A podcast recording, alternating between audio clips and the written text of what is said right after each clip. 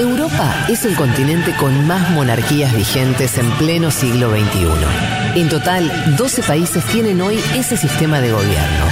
Por el contrario, en África, solo tres países tienen a un rey como jefe de Estado.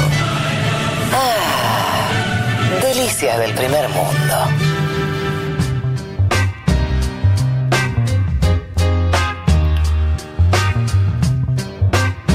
Bien, como les decía, muchos mensajes en relación al tema de Venezuela que ahora continuamos, leo alguno. Me interesa este de Cristian, Uruguay, dice, ¿no piensan siquiera introducir en el, en el análisis la idea de que Argentina se subordinó a Estados Unidos y votó en contra de Venezuela para poder seguir renegociando la deuda? Bien, lo introdujiste vos, así que está dicho. Yo lo que tengo para decirte sobre eso es, eh, seguramente, la decisión de un gobierno entran múltiples razones a la hora de una votación en la ONU, por supuesto que el vínculo con la potencia mundial también entra, por supuesto que el caso Argentina la deuda también debe haber sido algún factor. Pasa que te la devuelvo y te digo, y entonces cómo entendemos, por ejemplo, como contó Juan Manuel Carrecien, que Argentina ya con eh, la necesidad de renegociar la deuda, haya asilado a Evo Morales, enemigo público de Estados Unidos, eh, eh, Quiero decir, cuando uno se pone muy lineal, lo que pasa es que a veces las cosas cierran para implicar una cosa y no cierran para otra. Entonces, en fin. Pero la interpretación es, válida, puede, puede existir también. Perdón. Sí. Me parece que acá, y esto es bastante sintomático, digo, uno analiza, en este caso, una votación en el Consejo de Derechos Humanos de la ONU por lo que se está discutiendo, digo, que Argentina haya quedado del lado de Estados Unidos como ha quedado del lado de, otros de otros países, no necesariamente es algo malo. Digo, eh, y esto vale para cualquier cosa, porque en todo caso lo que vemos, eh, vos lo decís, uno puede pensar la vinculación, está claro, digo, hay una agenda del gobierno que está muy vinculada con Estados Unidos. Ahora, la política exterior, las discusiones en el, en el seno de la no se ven únicamente con el lente de Estados Unidos sí, Estados Unidos no, imperialismo, antiimperialismo. Me parece bastante pobre. Sí, eh, lo que estamos intentando acá es, es, dar elementos. Pues cada uno que los procese y los analice como quiera. Eh, algunos oyentes diciendo, preguntándose si Bachelet hizo un informe parecido sobre la situación de Bolivia después del golpe de Estado. No tengo esa información, la verdad. Hay, pero hay un informe. me puse a buscar porque justamente uno de los argumentos que más se repite es que Bachelet no hace informes sobre otros países. Y es algo que para mí no es cierto, ustedes me corregirán, pero de Bolivia puntualmente lo busqué y está en la descripción de lo que pasó después del golpe de Estado y la cantidad de muertos que hubo y responsabilizando justamente al gobierno de facto de, de Añez. Lo, el tema, lo que yo no sé qué sucede después, perdón, si los informes que hace sobre Venezuela toman más relevancia, obvio, eso te iba a decir, es la utilización política de la venezuelización de un país pero los informes sobre otros países existen. Por supuesto. Eh, Bachelet opinó, Bachelet opinó sobre mm. Ecuador el año pasado. Sobre Chile el año pasado, le decían no opinaba, opinó sobre Chile el año pasado, pedía la investigación de los hechos, sobre todo que los carabineros, eh, bueno, esto es famoso, ¿no? De, 200 personas o más que se quedaron sin visión. Bachelet opinó esta semana sobre el joven al cual los carabineros tiraron. El lunes opinó.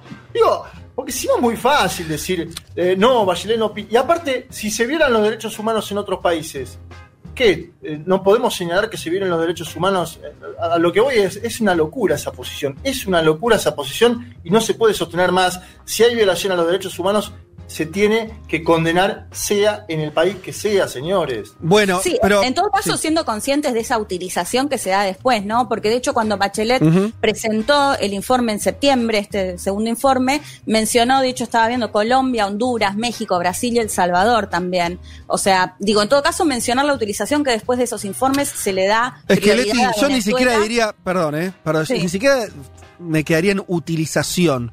Después lo que pasa es que las agendas eh, son eh, eh, el, peso que tiene la coyuntura y la crisis venezolana no es la misma que la que tienen otros países. Eso es obvio.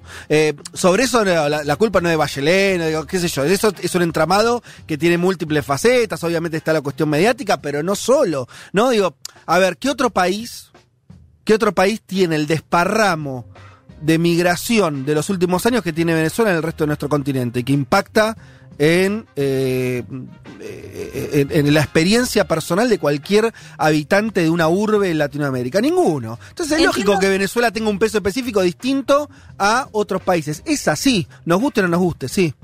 Entiendo que el otro caso similar, creo que lo leía en una nota de José Nathanson de esta semana, es México en Estados Unidos. Pero que bueno, que es más histórico, si se Sí, bueno, es otra cosa, eso está bien, es una inmigración, está bien. Pero yo, estoy hablando de Latinoamérica, no existe experiencia en las últimas décadas de una emigración masiva de millones de personas a distintos países eh, y eso habla del nivel de la crisis venezolana. Digo, eso, no, no decir eso es ocultar, es una pavada, no, no, no, no sirve de nada.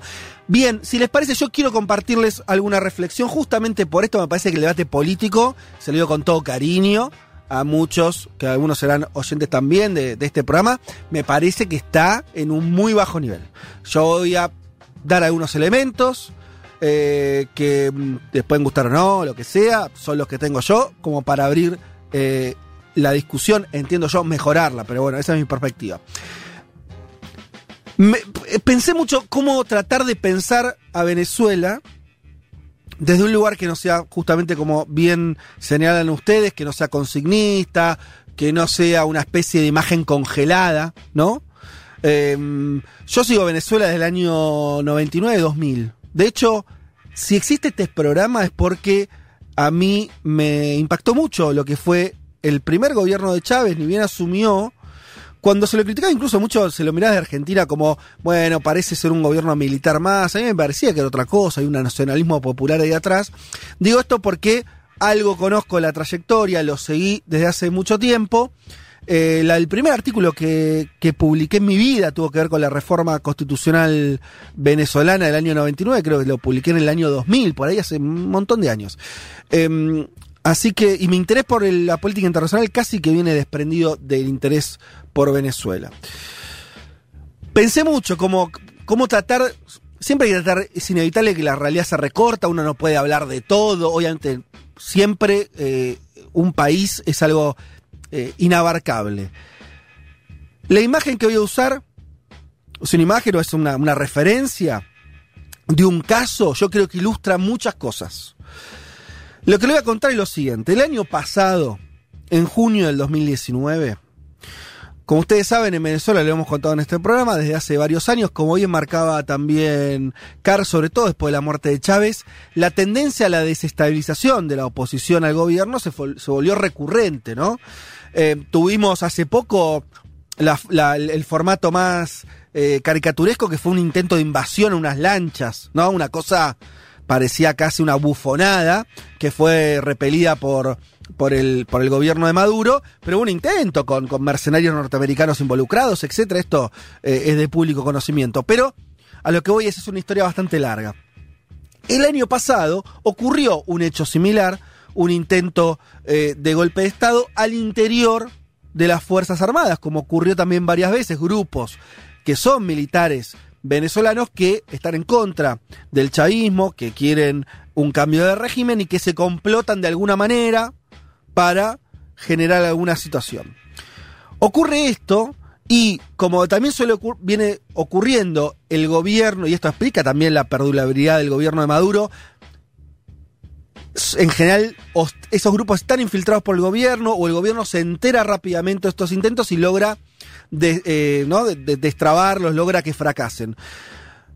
En ese interín, en esa en ese ejercicio de contrainteligencia, diríamos, de, eh, de, de, anticiparse a lo que era un intento de golpe de Estado, se detiene de forma no oficial, o sea, se secuestra a Rafael Acosta Arevalo, que era un militar que formaba parte de este grupo de, conspiración y, de, de intento de desestabilización. Durante varios días, Rafael Acosta no aparece, la familia empieza a buscarlo, se sabe que estaba teniendo reuniones, que esto, que lo otro, pero no aparece. Finalmente, varios días después, ¿sí? El propio gobierno sale a denunciar el intento de desestabilización que les venía contando, nombran a Rafael Acosta Arevalo como parte de este grupo y aparece este militar con signos evidentes de tortura. De hecho, aparece en una silla de ruedas, aparece bastante desfigurado, frente a un tribunal militar para ser acusado él, y muere. Y muere. No es que había habido un enfrentamiento, nada. Él solamente se lo llevaron detenido. Eh, se lo llevó el SEBIN, el Servicio de Inteligencia, y también finalmente los responsables más directos fueron de un organismo que se llama la Dirección General de Contrainteligencia Militar, la DGSIM, eh, que termina con la muerte de Rafael Acosta. Pero la previa, evidente, y esto porque empezó a haber testigos y como yo le decía, incluso llegó a asistir a un tribunal militar para ser juzgado, con signo de que había sido fuertemente torturado y muere después de eso, eh, pocas horas después. Em, ¿Por qué marco este hecho?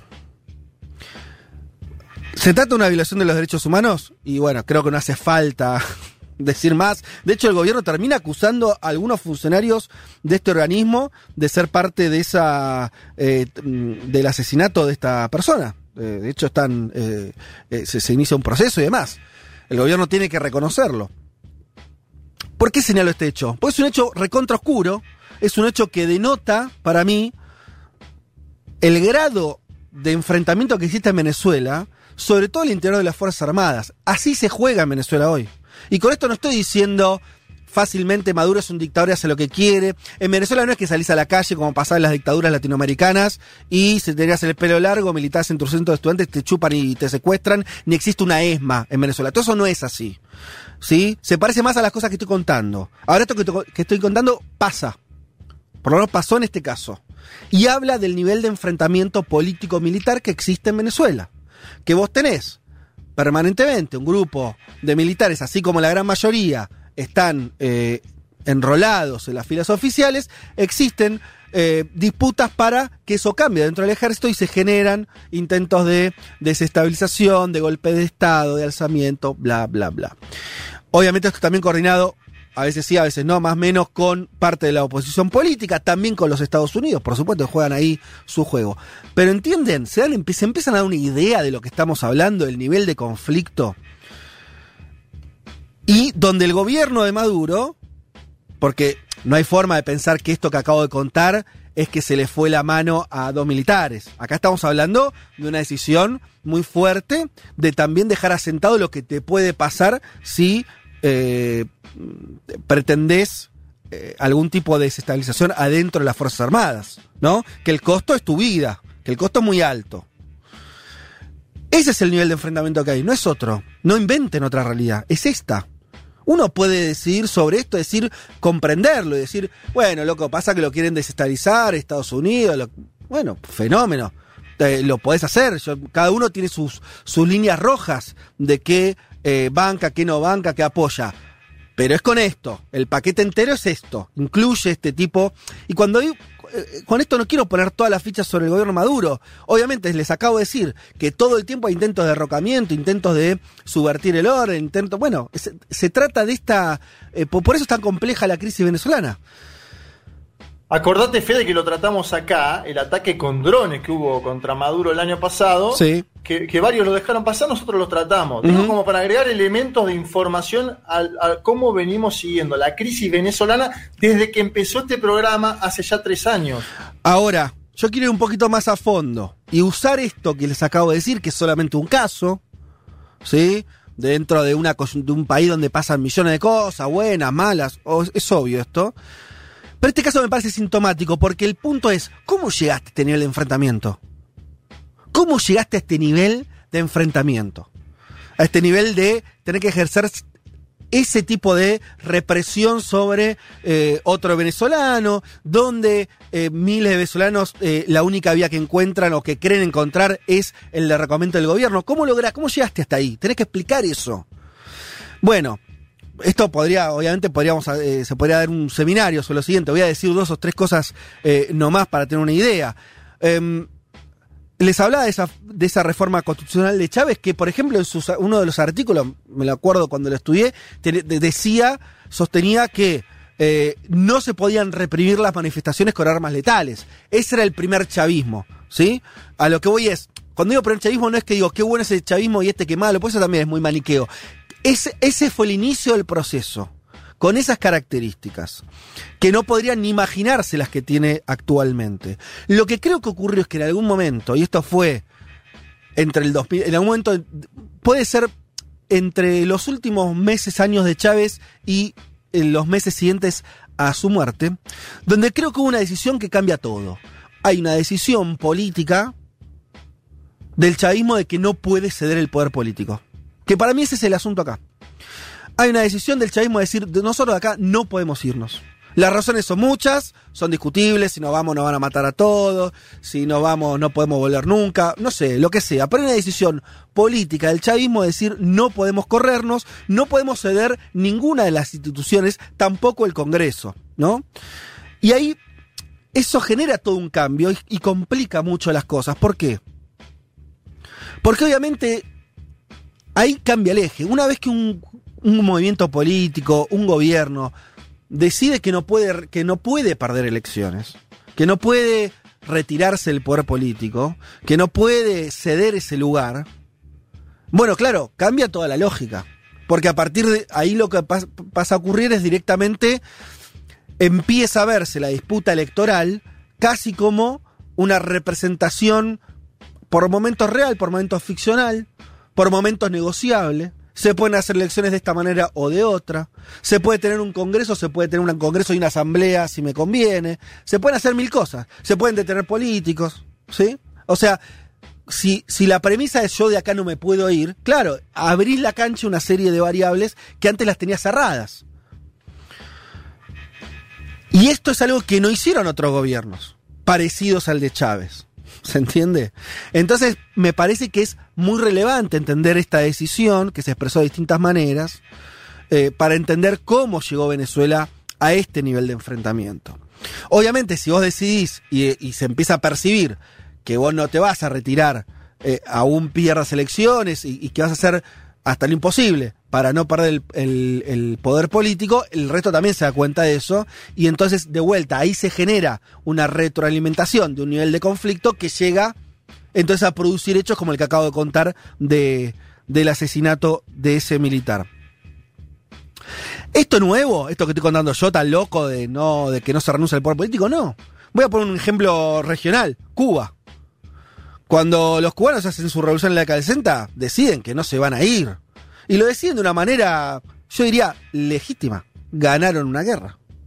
Hicieron una guerra, la ganaron, se sentaron en el poder, dijeron esto es una revolución y empezaron a actuar en consecuencia. El Che Guevara fusiló gente, ¿no? no es que, y para mí el Che Guevara no es una mala persona, ¿eh? pero eh, hicieron, era una guerra. Bueno, llegaron, entendieron que el nivel de conflicto de su país requería eso.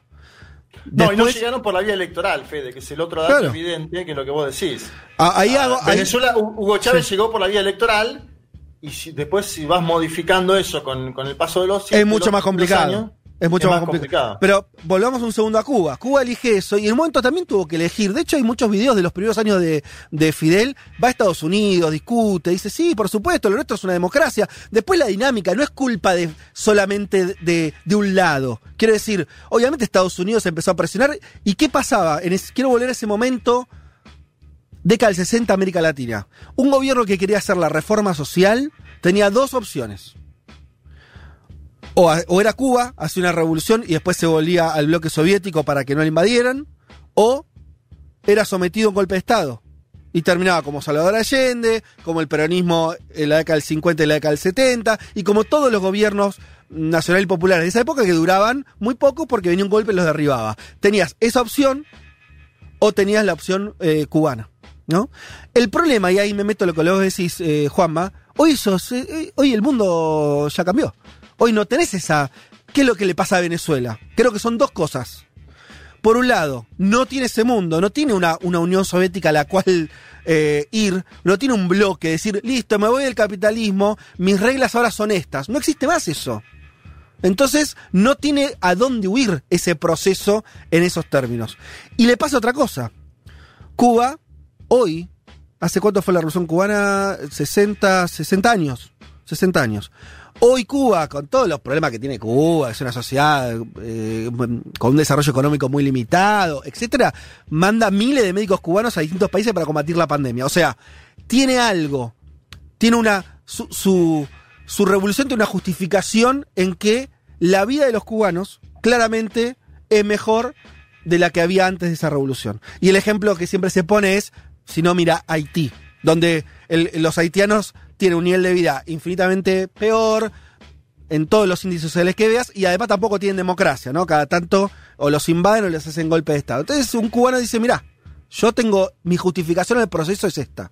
Y eso. Y te agrego el dato, Fede, de la diplomacia muy profesional que tuvo siempre Cuba. Fidel Castro se juntó con todos los líderes que te imagines a nivel mundial. Fidel Castro, incluso cuando estaba solo, quería seguir vinculándose con otros actores. Sí, algo... a favor de Cuba era un mundo más fácil, ¿no? También. Quiere decir, cuando vos tuviste durante mucho tiempo los, dos, los dos mundos, los dos polos de cuál pararte, la historia de Cuba sin la Unión Soviética no sé a dónde llegaba.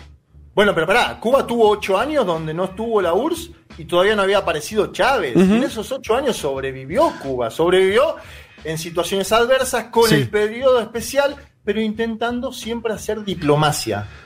Tomo lo que decís y, y yo creo que Venezuela tiene otro problema, que es todo esto que decimos de los logros sociales, en Venezuela hoy es muy difícil de ver.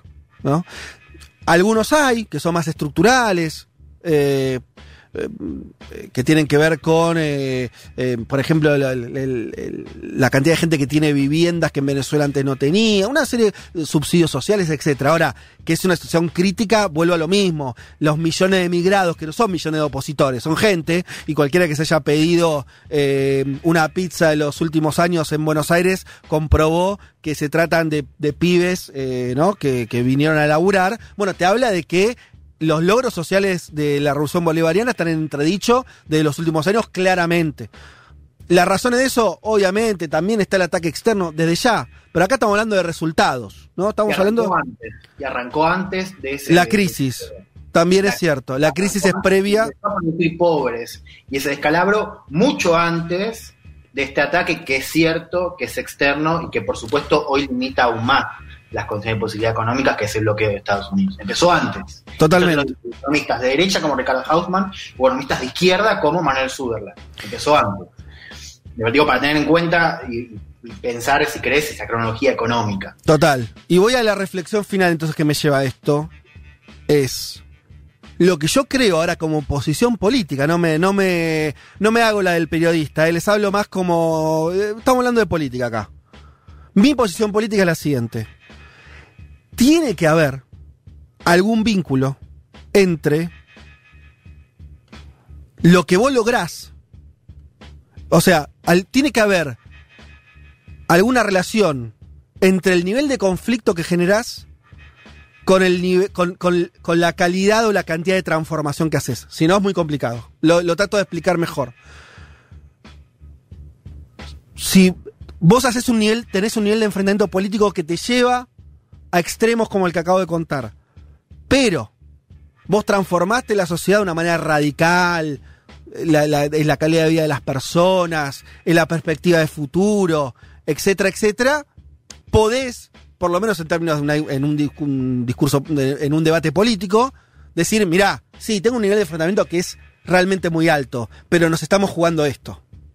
Ahora, yo lo que veo en Venezuela es que esas cosas no están relacionando tiene un nivel de conflicto extremado, donde hay, parece un país por momentos casi en guerra civil, con un nivel de transformación de la sociedad que es muy pobre.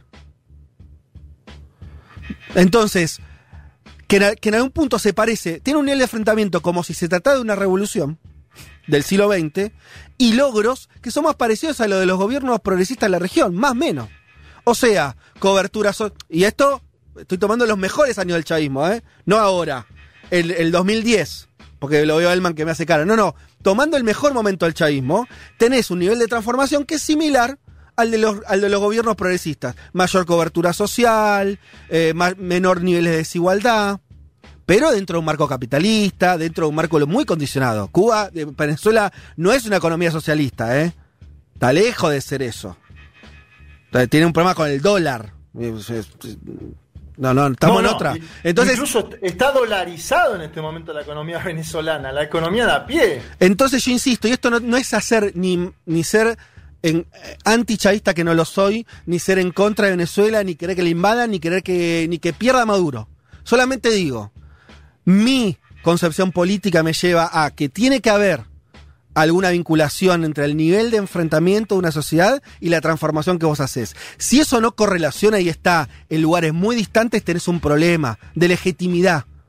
¿Se entiende? O sea, de vuelta, vos no podés, para poner una imagen más, más pavota, querer matar un mosquito con una bazoca. Porque entonces no da, ¿no? Cualquiera te dice, no, flaco, no puedes hacer eso. Es una bestialidad. Bueno, esto me parece que está pasando un poco a Venezuela en los últimos años. Por eso nos cuesta hablar tanto de Venezuela, porque es difícil. Pero por lo menos quería compartir esto porque había el debate puesto en un lugar raro, porque me parece que en general no se anima la gente a decir estas cosas. Obviamente podemos estar de acuerdo o no, pero esa es mi verdad relativa, por supuesto. Eh, pero bueno, qué sé yo. Eh, me parece que Mm, que, esta es la forma, por lo menos que yo juzgo el proceso, ¿se entiende en términos políticos? Em, no sé si alguno quiere comentar algo, obviamente hay millones de mensajes acá y todo, que algunas, algunos vamos a leer.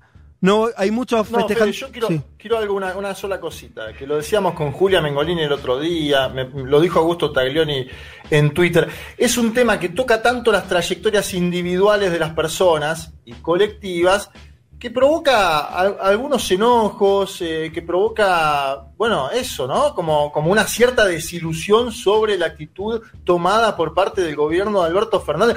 Hay gente que se enteró ahora que la posición de Alberto Fernández era esta cuando Alberto Fernández defiende el informe de Bachelet desde hace, desde que antes de que sea candidato. Lo, pongo para mencionar porque me estoy comiendo alguna puteada en Twitter, ¿no? Que me dicen, no, no hablas de Brasil y Ecuador. Yo no hablo de Brasil y Ecuador, este programa no habla de Brasil y Ecuador. Digo, paremos un poco, bajemos dos decibeles y pongamos la discusión en el plano que la pones vos, Fede. Me parece que está muy bueno eso. Sí, está buenísimo. Y perdón, Juanma, agrego algo. Cuando salió el informe en julio del año pasado, Alberto Fernández llamó la atención justamente sobre ese informe. O sea, no es nueva la posición de Alberto Fernández con respecto a este informe de los derechos humanos. Y por otro lado, no me fumo más ese argumento de, bueno, también en Colombia, también en, porque digo, y acá en el programa me parece que hemos seguido lo que pasa en Colombia, seguido lo que pasa en Chile. Y por otro lado, hacer referencia a que los informes estos de derechos humanos hacen referencia a las violaciones de derechos humanos por parte del gobierno, digamos, ¿no? Que esa me parece que es la diferencia, porque muchas veces se escucha decir, bueno, pero lo que pasa con los chavistas, que sí, que pasa, que los asesinan, que los queman, como contaba Bachelet antes. Pero digo, me parece que hay que tener claro que los informes hacen referencia a violación de derechos humanos que son por parte del Estado, ¿no? Del gobierno. Les leo algunos mensajes de, oyentes, y tienen ustedes también, pero también para, compartir un poco reacciones de lo que estamos charlando. Eh, nos dice Muadlib, eh, no, Muad'Dib, perdón. Eh, un dilema que siempre pienso, si forzás reelección para no perder el poder, se te desmadra todo. Pero sí, como Argentina Ecuador, hay alternancia, perdés todo lo construido. Vuelta al FMI, deuda. Claro, no, tiene algo de dilema en algún punto. El tema es. Eh, el tema es que vos estás dentro de un, escenario. Vos estás dentro de un escenario que no elegís. Esto para volver a cierto filósofo alemán. Uno hace la historia, pero con condiciones que no elige. Entre esas que no elegimos, es la que. es el tipo de democracia que tenemos. Entonces, cuáles, son las, alternativas aparte, Fede? Porque Argentina volvió al Fondo Monetario Internacional por Macri, pero Venezuela hoy está dolarizada con el gobierno de Maduro. Entonces digo, parecen mal a las dos en un punto, ¿no? Sí, el, tema es que a mí me parece, yo lo, lo, digo de otra manera por la positiva, lo que dijo por la negativa de Venezuela, me parece que hoy que vivimos en un mundo donde no hay otro sistema, porque ese es también el asunto acá, ¿no? no Estamos en un mundo donde hoy estamos discutiendo, y es una discusión relevante, porque es la vida y, la calidad de vida de millones de personas, está discutiendo dentro del marco capitalista. Entonces, si tu discusión es esa, tus formas no pueden ser este, otras que no sean esas. Eso es lo que me parece. Tenemos democracia liberal y sí, porque lo que está discutiendo está dentro de ese marco. Y en ese sentido vos las elecciones las puedes ganar y perder. Sí. Claro, pero además me parece que hay algo que se está dejando de vista y me parece que esto está bastante claro, al menos de mi punto de vista, en esta discusión, que es, acá no estamos discutiendo ciertos excesos que a los liberales o socialdemócratas les podría molestar un poco. Acá hablamos, y vuelvo a lo que decía Leti, de un informe que denuncia una violación sistemática de derechos humanos, con grupos paramilitares, con detenciones que incluyen tortura, que incluyen presos políticos, que incluyen violaciones, que incluyen muertes. No estamos discutiendo ciertos excesos que, bueno, que quizás a un sector más liberal, más socialdemócrata, progresista, le puede incomodar un poco. No estamos discutiendo eso como tampoco estamos discutiendo eh, el futuro socialista o no socialista de la revolución bolivariana. Acá estamos discutiendo, digo, acá en el marco de ese informe una situación sistemática de violación del gobierno Maduro de los derechos humanos. No, me resulta bastante increíble que, que, que, se marque la discusión una cosa de, ah, bueno, pero si las elecciones y estos excesos y si volvemos, estamos discutiendo otra cosa que me parece mucho más grave y ahí sí em, empiezo por la cuestión gradual. es bastante grave. Eh, lo, que se está denunciando y lo que están registrando eh, estos informes. Sí, es cierto, igual volviendo al informe, quiere decir, yo tomo lo que decís, vos es verdad que agarrás la región y tenés un montón de países donde se lo se critica menos sus sistemas políticos que tienen una situación de derechos humanos que, que aplicando eh, criterios parecidos no está muy alejado, ¿no? Siempre lo decimos acá, todas las semanas asesinan a dirigentes sociales en Colombia. Pero es lo mismo, ¿eh? para, para, yo, creo, yo creo que ahí te, te, pongo un contrapunto. Yo creo que Dale. O sea, ahí hay una diferencia. Acá preguntan, ¿por qué no hay informes en Bolivia, en, Colombia? Cosa que es falso, porque sí lo hay. y, en parte no son los mismos informes, porque la situación no es lo misma. No es la misma. Y, hemos sido súper críticos con el gobierno. de la situación en Colombia de la violencia, de violación de derechos humanos, es histórica. El gobierno... Pero cuando decís que no es lo mismo, ¿qué, te, qué quieres decir? Que la situación que estamos viendo hoy en Venezuela en algunos casos es mucho más grave.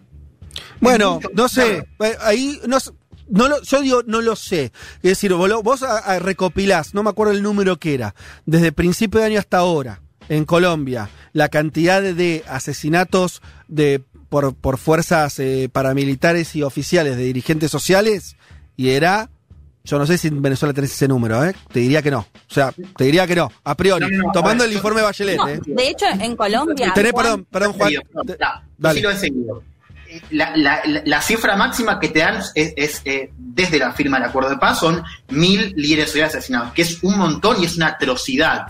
Ahora, la situación no es la misma porque una gran, o sea, primero porque se desconoce el, el, el, Estado, cómo, cómo, cómo, han muerto esos mil líderes sociales. Y, lo que dicen los informes es que hay una gran parte que viene de grupos paramilitares que están aliados más o menos con el gobierno de Iván Duque, hay otros que vienen de matanzas internas, hay otros que vienen por, por otras muertes que están causadas por em, enfrentamientos con el EN y otras guerrillas locales no es una cuestión numérica, no es una cuestión cuantitativa de cifra. Digo, acá me parece que es desviar la discusión. Digo, acá lo que está anunciando el informe y queda muy claro cuando uno lo lee es una, un ataque sistemático por parte del gobierno.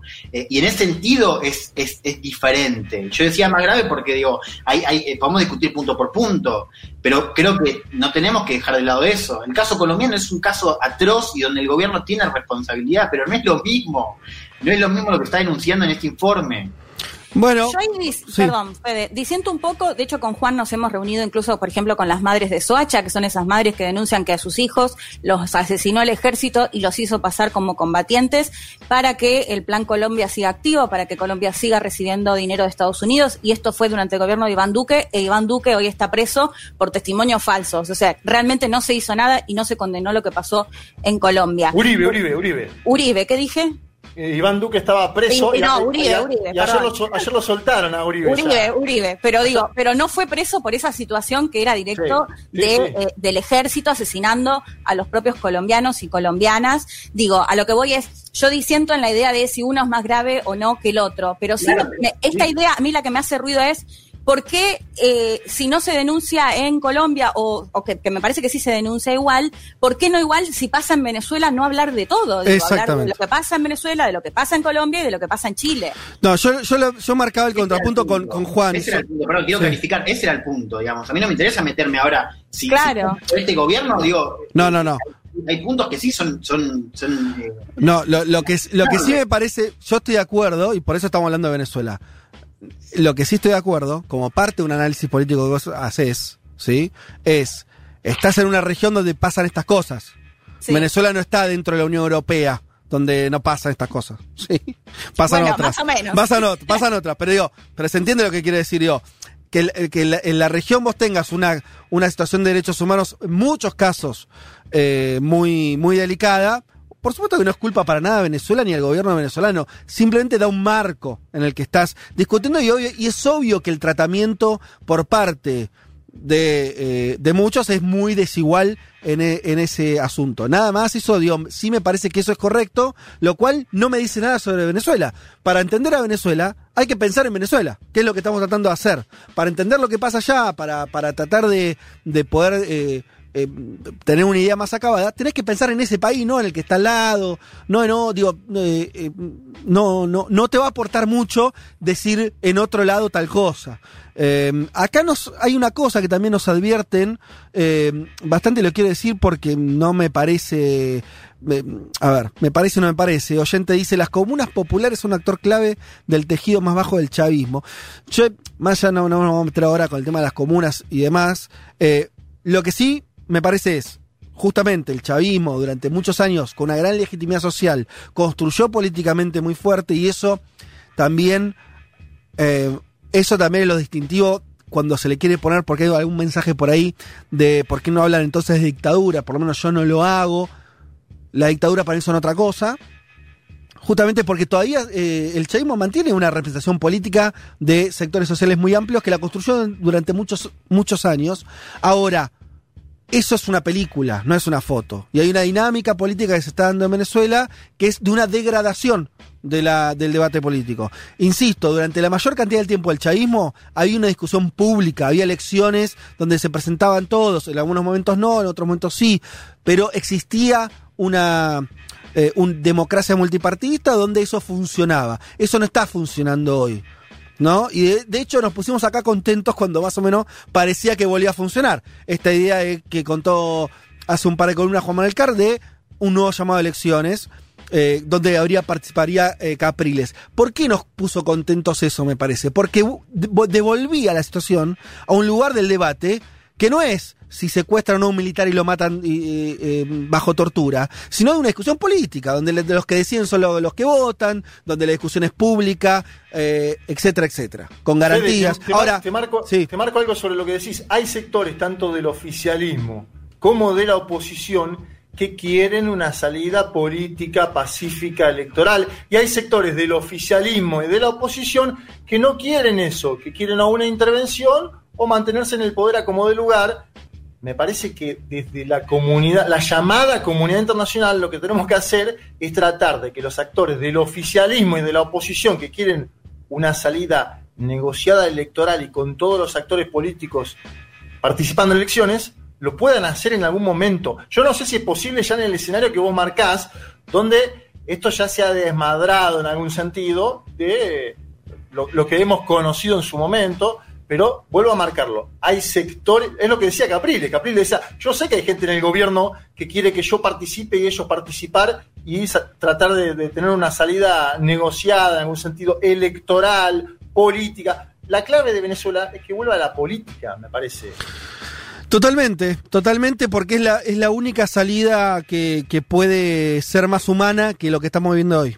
¿No? Y con, con estos niveles de enfrentamiento que estamos viendo hoy, yo insisto con mi idea central. Tenés un nivel de enfrentamiento que no se corresponde con la transformación que hiciste. ¿Se entiende?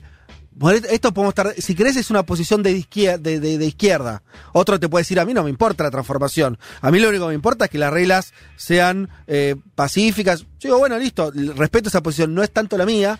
Yo toleraría pero no en el caso, de, en cualquier, no, más que toleraría, pues no sé quién va a tolerar o no, entendería un nivel de enfrentamiento alto si lo que te está jugando es muy fuerte. Esto no pasa eh, solamente en gobierno de izquierda, pasa en cualquier situación, ¿no? Eh, donde, eh, donde cuando se discute, no sé, pongamos la guerra civil de norteamericana. Y estaban discutiendo el esclavismo, estaban discutiendo cosas fuertes, se mataron, millones de muertos. Había ¿Tenía sentido esa guerra? Claro que tenía sentido. Porque lo que se estaba discutiendo era el corazón del sistema. En general, cuando pasa eso, tenés una guerra o tenés algo parecido a una guerra. Lo que yo estoy diciendo es que en Venezuela no estás teniendo un nivel de transformación que justifique ese nivel de enfrentamiento. Pero bueno, esa era mi verdad relativa y un poco me parece que pudimos también conversar y, traerles algunas voces más. No sé si alguno quiere decir algo, estamos un poquito pasados, pero tiren.